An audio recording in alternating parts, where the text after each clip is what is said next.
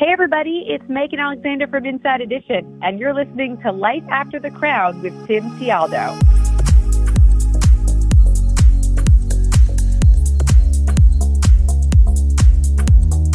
Hey, everybody, welcome to the Life After the Crown podcast, where each episode I bring you interviews with former pageant contestants, title holders, and women of influence who are now succeeding across many different industries in the real world. My name is Tim Tialdo, TV and pageant host, entrepreneur, author, and somebody who just wants to help you become better. Now, if you're wondering what life looks like after pageants, the advice, the stories, and the interviews that you hear on this podcast will not only inspire you, but help make your transition from pageants to professional life a bit easier to handle. So if this is your first time listening, thanks for tuning in. We're glad you're with us. Let's get started. My guest today is a national news correspondent, author, speaker, and actress. She can be seen every evening as a correspondent on the longest running top rated national news magazine show, Inside Edition. She was Miss Washington preteen in 1993, competed in Miss Washington USA, and also judged Miss Texas USA the year Crystle Stewart won, who obviously went on to win Miss USA that year. In 2014 and 15, she covered Thursday Night Football on CBS for two seasons. And as an actress and producer, her film credits include the roles in the movies Space Warriors, Redeemed, Heartbeats, and in the television dramas Nashville on ABC and Still the King on CMT. She hosts the nationally televised Inspirational Country Music Awards each year in, from Nashville, Tennessee. And her first book, Faith in the Spotlight Thriving in Your Career While Staying True to Your Beliefs, was released by Simon and Schuster in 2016. She now splits time between New York City and Nashville, Tennessee, and she and her husband have two sons and a dog named Indiana. Megan Alexander, you are a woman of many talents and a storied career. Welcome to the show. Appreciate you coming on. Thanks, Tim. Thanks for having me. Yeah, what a what an awesome uh, bio there. My gosh, you've done it quite a bit. So I, I want to ask you. So how is it working in the national media these days? Uh, Inside Edition, you know, from my standpoint, always looked like such a fun show to work on. So what's it been like? Yeah, you know, Tim, I think our strength, especially today, is that we still give people variety. In a news media world where it feels like political stories are on 24 7 and there's so much division and tension, we still show cute little puppies. we still um, share inspirational medical stories. We cover sports. We cover business. Um, and I think people really enjoy escaping for 30 minutes and tuning into our show. Yes, you'll get a little bit of politics and a little bit of hard news, but I think that's been a key to our success 25 years later. Um, the show's been on the air for 25 years, that we give people variety. Well, with what you mentioned, I mean, it is a politically divisive atmosphere out there. Is it hard not to take that nosedive into that side of things for, you know, when you guys get into your editorial meetings and talk about the day? Yes, because televisions are on 24 7 in our newsroom, and it's hard to miss it nowadays, the front page of newspapers. But we really do balance the show. I mean, we comment on what Melania wore at the state dinner and give people a fashion story instead of diving into the bitter politics. So, yes and no, and I appreciate that we try to bring some levity to the situation. Sure. Well, hey, you've been on uh, you know national news media for about a decade now, and it's in a television career these days. That's a very successful run. So I'd love to kind of go back. I always love to hear about people's story of how they got there. And I was reading about how, as a five-year-old, you were given the chance to hone your craft and personality on the radio. Can you tell that story? Yes. So at five years old, my kindergarten class took a field trip to the local radio station, which was actually located across the, the street from my elementary school. And we got to watch the DJs talk and mix music. And I just thought, I want to do something like this. And the DJ said, Does anybody want to be on the radio? And I don't remember this, but my kindergarten teacher said that I raised my hand and said, I do. And I talked a little bit into the microphone and I just was captivated and said, I want to do something in this industry. And then it was really when I was 13 years old and I was in my very first pageant that I needed to define, you know, my career goals and my ambition. And that's when I said, I want to be a sportscaster. I want to do something in front of people in the entertainment industry. So, what was it about sports? Because, you know, if I look back, you know, at my childhood around that same age, you know, I used to watch like Entertainment Tonight. And I would think, you know, God, I want to do something like that. What what sport or what you know show did you watch that you said, man, that just fits my style? Yeah, you know, I played sports my whole life, so I think it was first just just being an athlete and being a fan.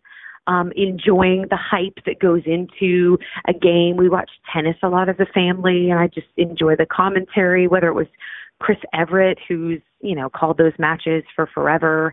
Um, I think it was more just the presentation of it all and realizing, gosh, this is in the 90s, that there were not a lot of females that were in sports. I mean, Robin Roberts and Hannah Storm I loved their presentation. I don't know if mm-hmm. you remember this, Tim, oh, yeah. but Hannah Storm used to give the NBC Skybox update on flights when we didn't have our phones, we didn't have our computers, and we would just have television screens, you know, on on flights when you were up in the skies. And I just loved her presentation. Her and Robin Roberts, I thought, were were so fantastic. So they inspired me, and I just wanted to be a part of the excitement. Yeah, I do remember that, and that you know they were one of very few at the time, so you know they were very recognizable. Mm-hmm. And of course, you know Hannah Storm is not a name you really forget. So you mentioned that you had you competed in that first pageant. I think you said you were 13 years old. Um, uh, I believe it was the American Co-ed pageant. Talk about that first experience in pageants for you. That's right. My mother got a flyer in the mail. Someone had referred us to the program, and she said, "Meg, is this something you'd want to do?" And you know, like I said, I was an athlete. I you know, was involved in school plays and music, but I'd never done a pageant before. And we said, let's give it a try. And so I tried it. I got my clothes together. Um, I remember showing up, and it was a huge pageant.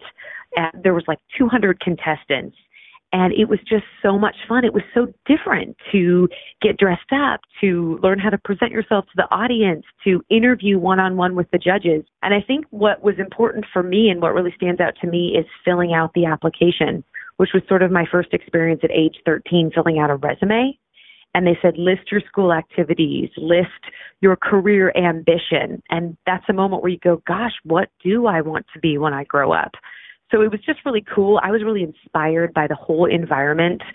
That was when I was in junior high and it was a time to be around like-minded young women which is so needed in those years i you know like so many people i was a little bit lonely in junior high and at the pageant i remember thinking i'm around all these girls where it's cool to have goals it's cool to try to look our best and feel our best and share our dreams and what we want to be one day so that was just an atmosphere that I loved and I couldn't wait to come back the next year. So outside of the application itself, how did, you know, pageantry shape your preparation for a career in broadcast journalism? Definitely taking that microphone and getting on stage and looking into the eyes of everyone in the audience and hearing your voice in that microphone for the first time. It's addicting. It really was addicting for me.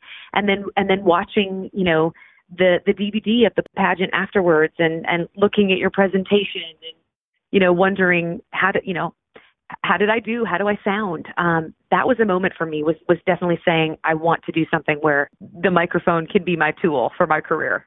Well, and you definitely did that not only in you know broadcast journalism, but I understand that you uh, emceed some of the, uh, I believe, the National American Miss pageants. Yes, so I was in the pageant the first year, and then I came back my second year and won and um, attended the national pageant and started noticing that so many of the staff members were former queens, which is typical in, in the pageant system.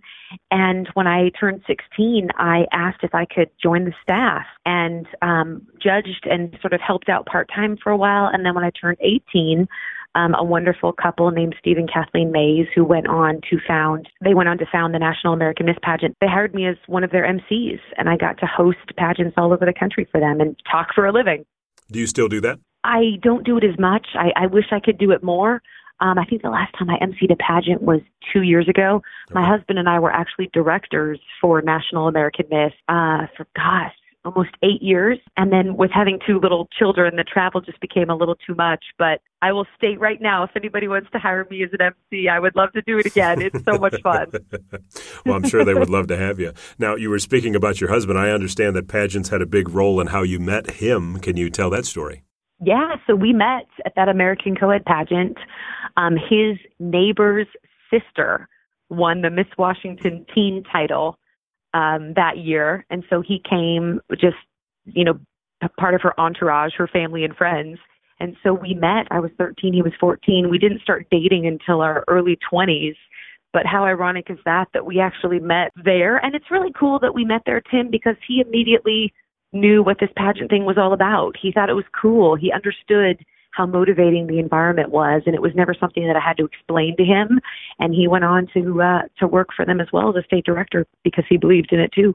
Very cool, very cool. And now you've you've explored kind of all different aspects of pageantry. You know, everything from a contestant to a director to an MC.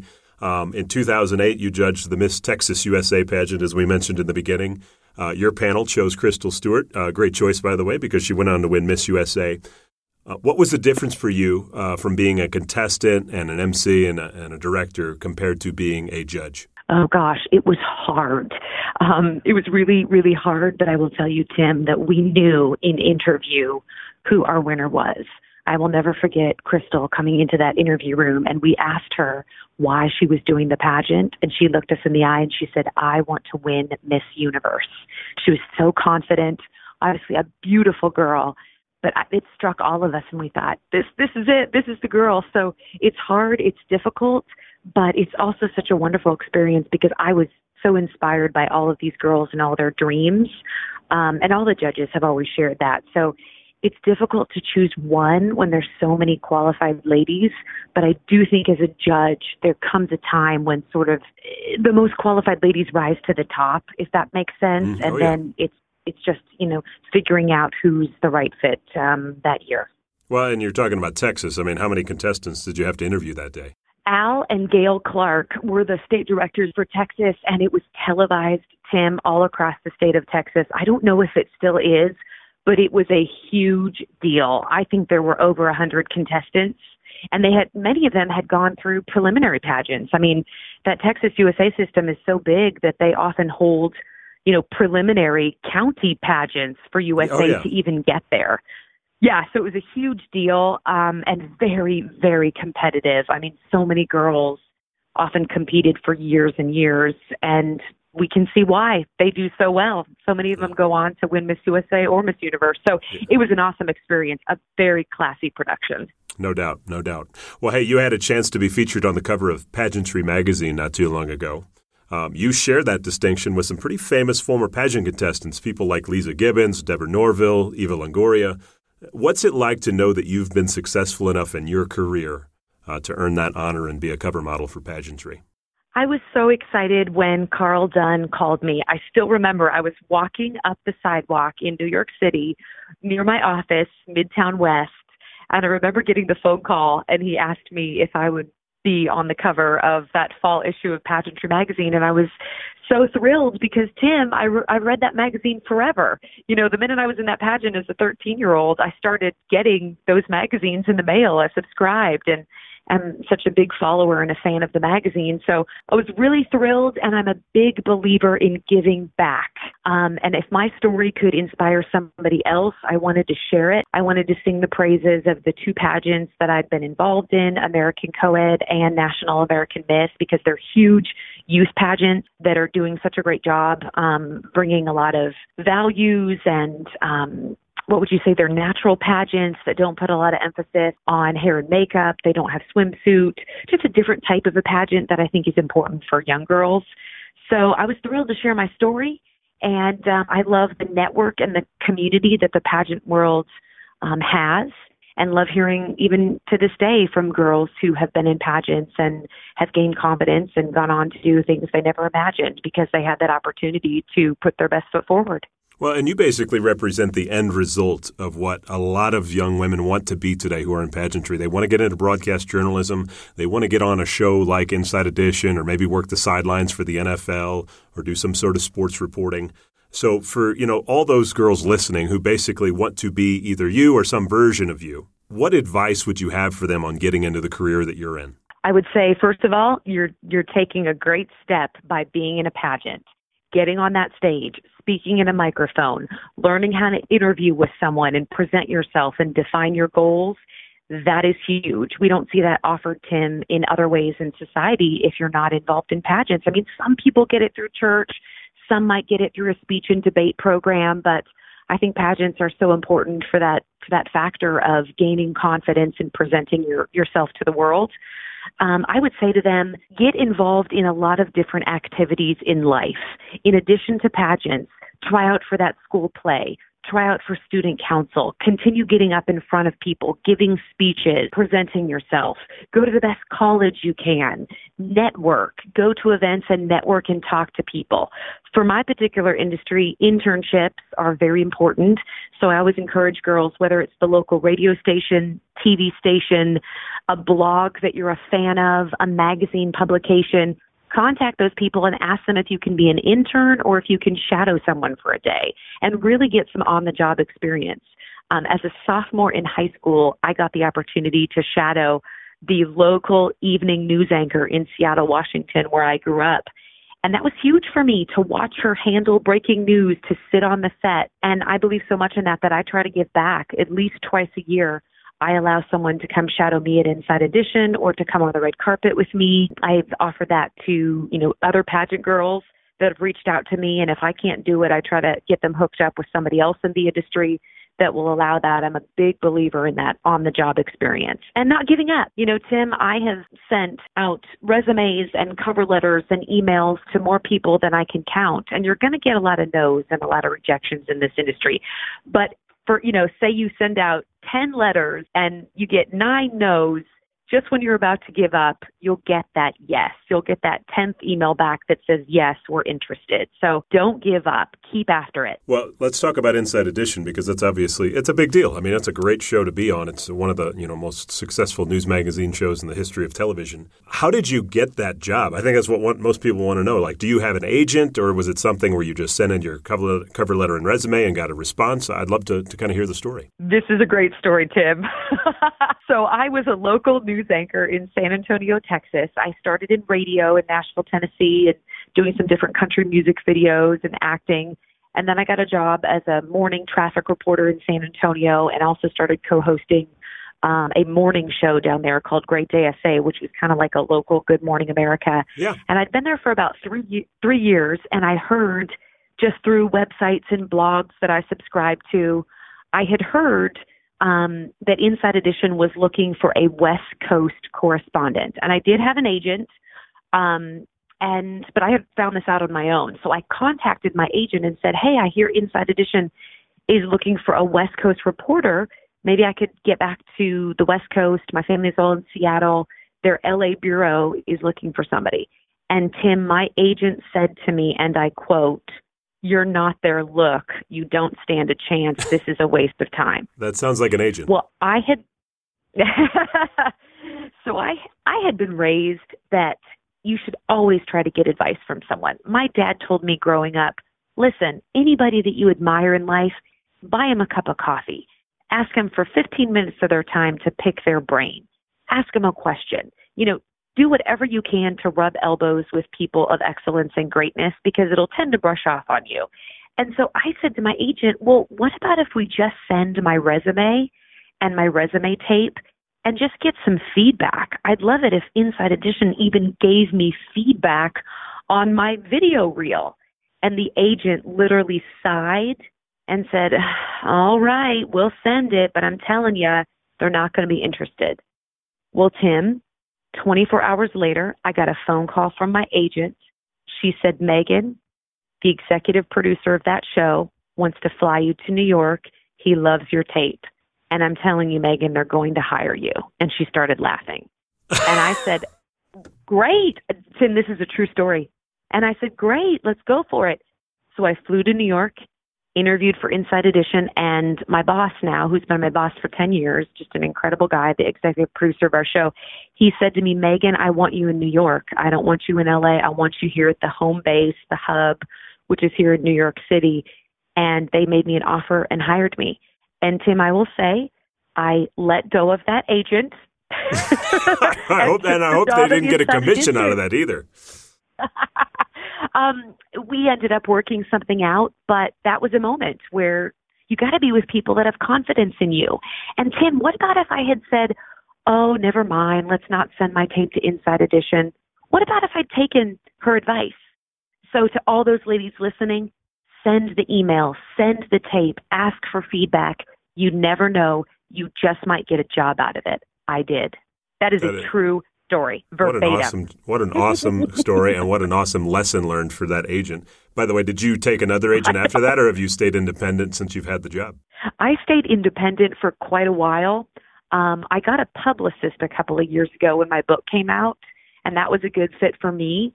Um, I do have an entertainment attorney now that I work with, but I found him that I get a lot of my gigs on my own or just working with someone, you know, in partnership and um, a publicist has been a little bit better fit. There are great agents out there and the entertainment attorney that I'm working with, um, he basically is an agent. You just have to find someone that's a good fit that believes in you, and it's a partnership. You're both doing the work. It's 50-50.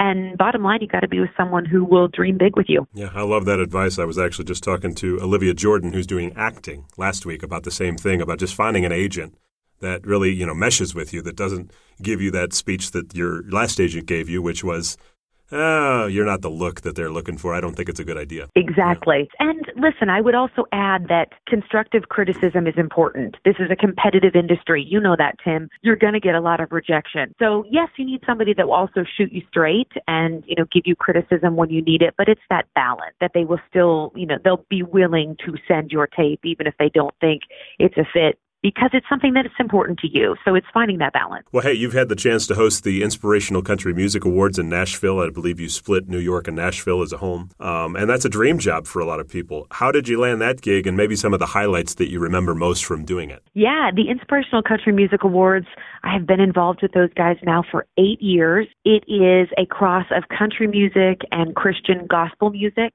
which is just a really neat genre. I mean, we've had everyone from Wynonna Judd Jason Crabb, um, a lot of the American Idol, Idol winners like Scotty McCreery grace the stage. Um, John Schneider is co-hosting this year with me. Everybody knows him from Dukes of Hazzard and most recently Dancing with the Stars, and oh, he's yeah. got a great country music career. Yeah, so it's a great it's a great group of people. Um, they've gone through a change in leadership these past couple years, and they're trying to really really hone in on this market that is inspirational country music um, music with a message. And that's a lot of country music, anyways, you know, talking about life, talking about faith and family and country. So yeah, I got involved. I got involved with those guys eight years ago because they asked me to present in the very first show, and and then it went well, and they said the second year, would you like to co-host? And I said, let's do it, let's go. Like, and it's yeah. so much fun. Um, I love the production of a I love the production of a live show. You know, there's nothing like it, and you know, music I think is so important in life. It speaks to our feelings and our journey and um, what we're going through. So being a part of the industry is just fun. And what venue do they do that at in Nashville? We film it at the Grand Ole Opry. Oh, cool. Yeah, that's a great venue to be at. Awesome. Well, hey, I want Yeah. to talk about your book because I'm a huge fan of it. Um, I had ju- just a chance to jump online and read the first chapter. It's called Faith in the Spotlight Thriving in Your Career While Staying True to Your Beliefs. Now, this is a message that, you know, as a male, I try to put out to the world as well. And I just love how you have done it. Um, it's a fantastic topic in today's culture because, you know, personally, as someone who is not shy about sharing my faith publicly, uh, we live in a world that isn't always very receptive to that. Um, so I want you to talk about what you share with women in the book and, you know, how it translates to what you've done in your career. Yeah, you know, the idea came about, Tim, because I received so many emails from young women that are curious about this industry, specifically girls who have faith, who've been raised, you know, whether it's in a Christian household or just a strong household of faith, and they want to pursue big dreams and goals, but they're not sure if they'll need to compromise their their values to get there. And sort of the the push for me, the final push to write this book was an email I got a couple of years ago from a pastor in Seattle. He wrote to me and he said, Megan, I have a church full of young, ambitious women of faith. They have big goals and dreams, but they're terrified they're going to need to compromise themselves. They see people in media and on television who are portraying an image that they don't want to be a part of, but they're worried they're going to need to do that to be successful. He said, I've heard of you. Will you come speak to these women? And Tim, that was me yesterday. That was me sitting in church with those goals and dreams, wanting to do television and also wanting to remain true to my faith. And so I put pen to paper and I started coming up with different chapters. I'm a big believer in practical advice. There are so many books out there that are inspirational and motivational, and I love them, but I want to pick the brain of people and find out specifically what did you do? How did you get from point A to point B?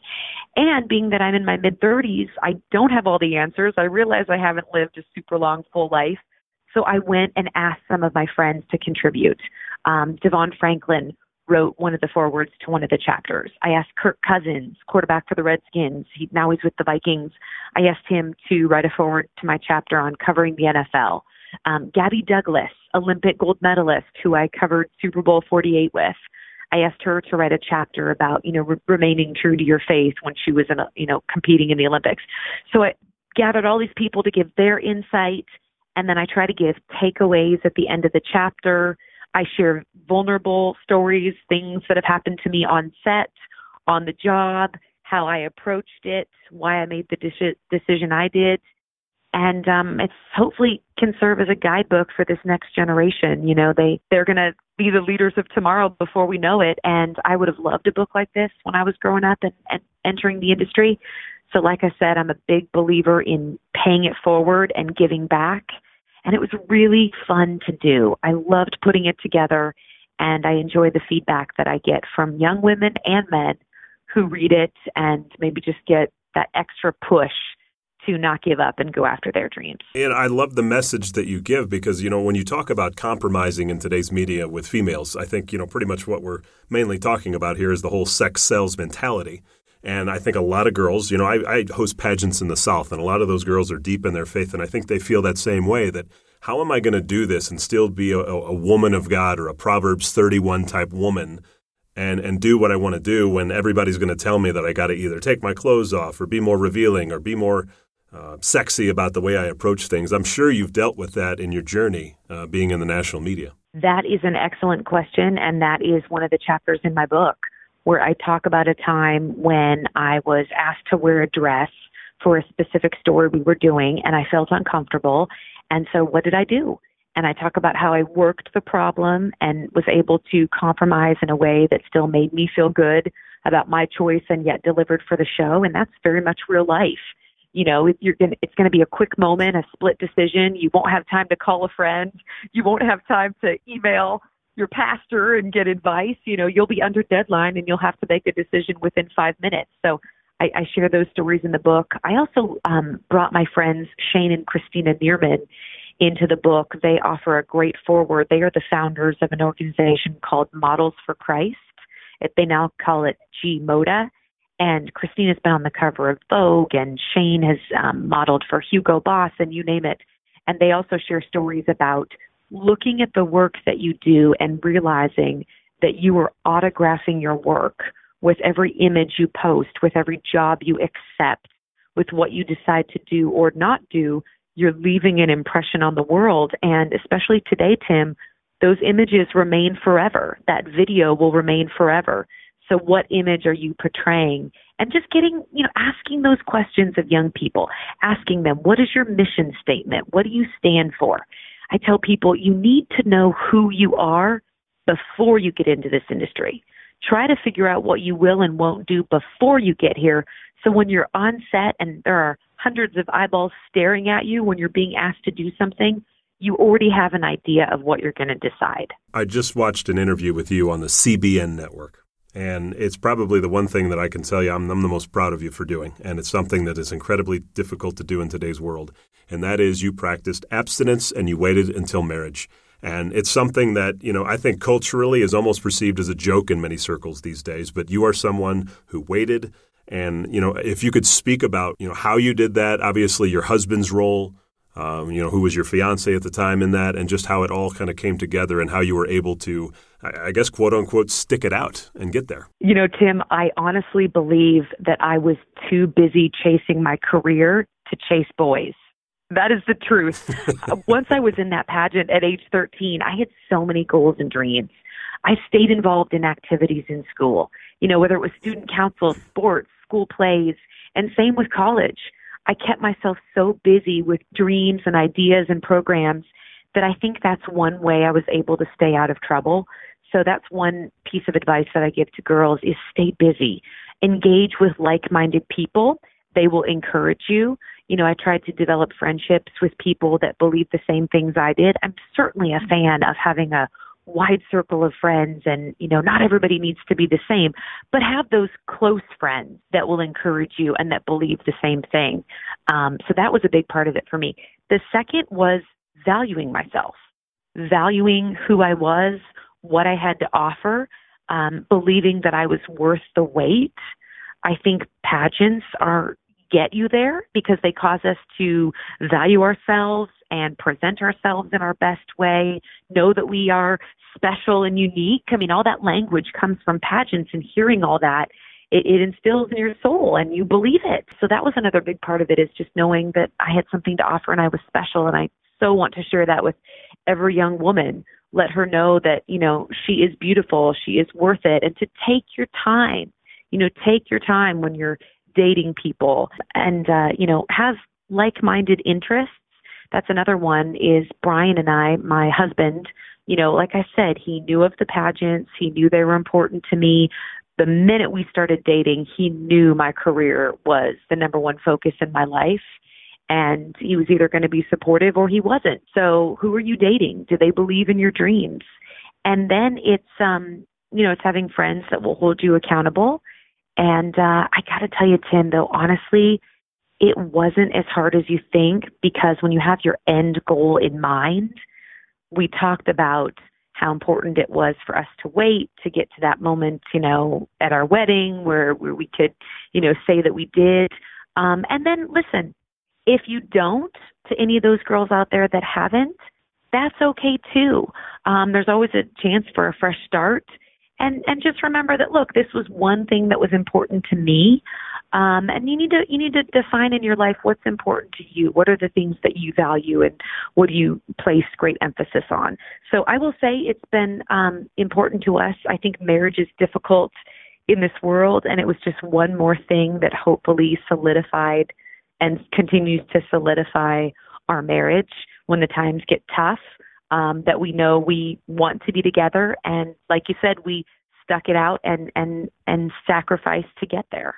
I think the one thing it sounds like you surrounded yourself with some really good people, which I'm, I'm, sure you know helps the battle. But did you ever face that peer pressure from other girls that you're a virgin? What are you kidding? Are you kidding me? This is 2018 or 19 or whatever. Did you ever kind of face those conversations where you had to either defend yourself or figure a way out of it? Yes, absolutely. Especially working in media, um, it's it's very unusual. If you want to silence a room in New York City, start talking about abstinence. I can only imagine. So, absolutely. Yeah, absolutely. But again, it was knowing that it was important to me. And I would say for me, a pivotal moment for me was in high school when my Christian high school invited a couple back. They had graduated from our school, so an alumni couple who also believed in abstinence and they were dating and they shared their story. And I remember being in the room and it was a little bit uncomfortable. Here they were talking about all these things. And then I remember they opened it up for questions and they let us ask them absolutely anything we wanted to. And so, Tim, I know that that inspired me in that moment back in high school to say, gosh, I want that. I want to be able to say, I waited. It was important to me. I valued myself. I, you know, looked for a partner that believed in those things. And so for me, as I got older, I remember saying, I'm willing to be uncomfortable too. And that's why I shared my story when my pastor's wife in New York City, many years later, asked me if I'd be on the cover of a magazine and talk about why I waited I remember talking to my husband about it, and we both said those people so long ago in my high school were willing to be uncomfortable and share their stories, and look what it did for me and how it inspired us. I need to be willing to be uncomfortable too and share my story if it inspires one person. And Tim, it never fails. Every time I talk about it, I get pulls me aside and says, Thank you. I'm waiting too, and I didn't think anybody was waiting anymore. Thank you so much for the encouragement.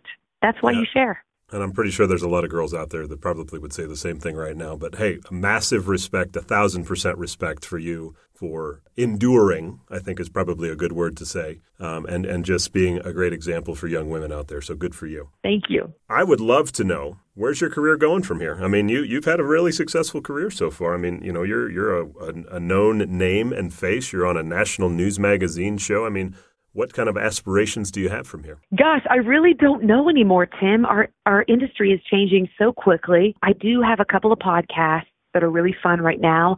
I, I do a podcast called Women Talk Sport, and it's three women across the country. Um, Farron Benjamin, who's in LA, who's an agent for NFL stars and college players that are going into the draft. And then Jenny Hogan, who's based in Salt Lake City, Utah.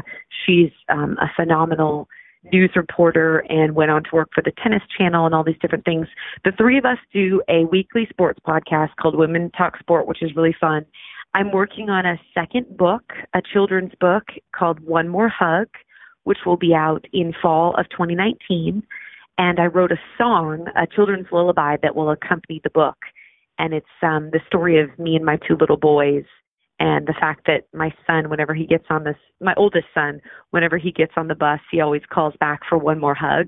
And it's become you know a thing for us. I always my husband and i say to him there's always time for one more hug and he'll get like five hugs before he gets on the bus. So that children's book is coming out this fall which i'm really excited about. And you know, beyond that, I don't totally know, Tim. I'm sort of enjoying being in the moment right now and just seeing what happens next. I love speaking. When my book came out, Faith in the Spotlight, I've had an opportunity now to speak a lot across the country, whether it's conferences, women's groups, churches, youth group, prayer breakfast. And I really love that. So I'm hoping I'll get a chance to keep speaking because that's been a wonderful new blessing of the past couple years because of the book.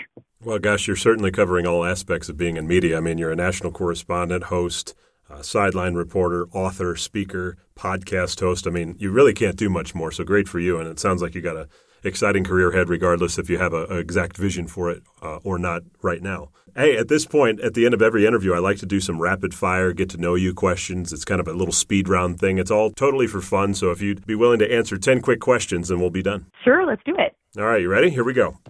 Number one, do you like texting or talking better? Talking. Why? Oh, face to face interaction, feelings, emotions. I mean, texting, it's so easy to, you know, misunderstand what somebody is saying. So, yes, it's easy and it's quick, but I love face to face. All right, talking it is. Number two, what's your favorite day of the week? Um, I I don't mind Mondays. There's something about a fresh Monday kicking off that week. Let's go. Um, probably Sunday or Monday. I'm going to guess you're in the minority on that one, but I like that answer. I know. All right, number three, favorite city in the U.S. besides the one or ones that you live in? Oh, gosh. well, I live in New York City. I know. See, I live in New York City and Nashville, Tennessee, and by far, I think they're the two greatest cities in the world. But I love New Orleans, Louisiana. I covered Super Bowl 47 in New Orleans, and it was absolutely incredible. I love the history down there, the food, the music, probably New Orleans. Number four, is there a nickname that your parents used to call you by? Maggie. Maggie. My mom used to call me um, Maggie and Sleepy Jean because my middle name's Jean, and she'd always sing the oh, oh not the Beatles, but the um, the Monkees song. Yes. Cheer up, Sleepy Jean. I do remember that. She used to sing that to me. Okay. Number five, Yeah. last song you downloaded. Um, oh goodness. Um, honestly, probably "Without You" by Victory Church. It we sang our worship team sang it in my church on Sunday a couple weeks ago, and I was like, "This song is amazing." Number six, would you rather be able to speak every language in the world or be able to talk to animals?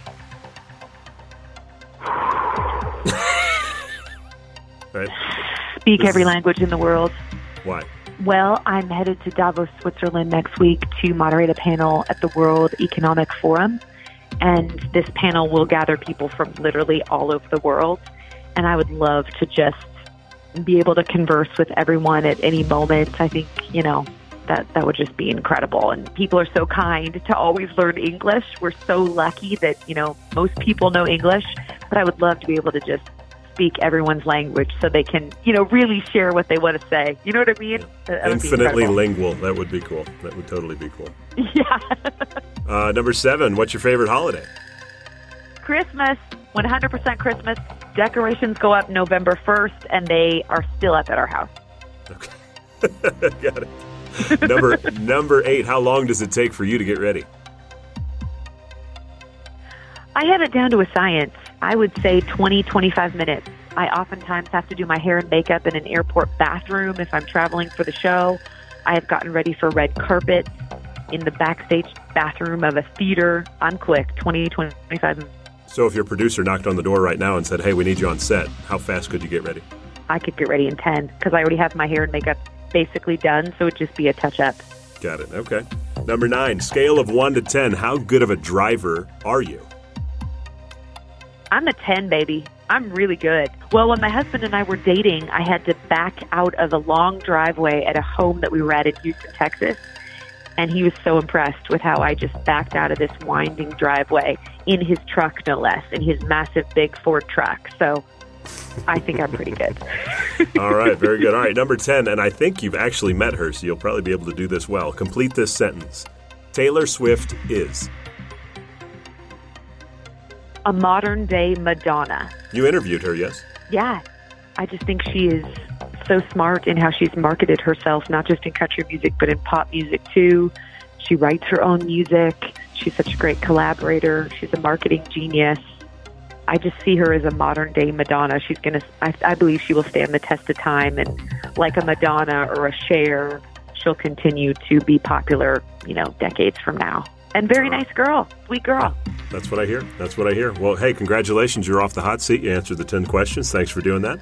You bet. That was so fun. yeah, yeah, you're welcome. Well, I know, hey, I know that you've uh, you've probably got a show to do here uh, uh, today, so I know you need to get going. So thanks for the time today and really appreciate it. And uh, I just wish you the best of luck in your career. And like I told you before the podcast, I'd love to catch up uh, after this and, and chat independently and talk more about TV. Absolutely. Thanks for listening to today's episode, everybody, and thanks to Megan Alexander for the time. And if you enjoyed it, please subscribe. You could do so on Spotify, iTunes, the podcast app, Google Play, or YouTube, or you can just go to lifeafterthecrown.com. And for weekly podcast updates, just follow me on Instagram at Tim Tialdo. Until next time, remember the words of Psalm 37, verses 23 and 24. The Lord makes firm the steps of the one who delights in him. Though he may stumble, he will not fall, for the Lord upholds him with his hand. See you next week, everybody.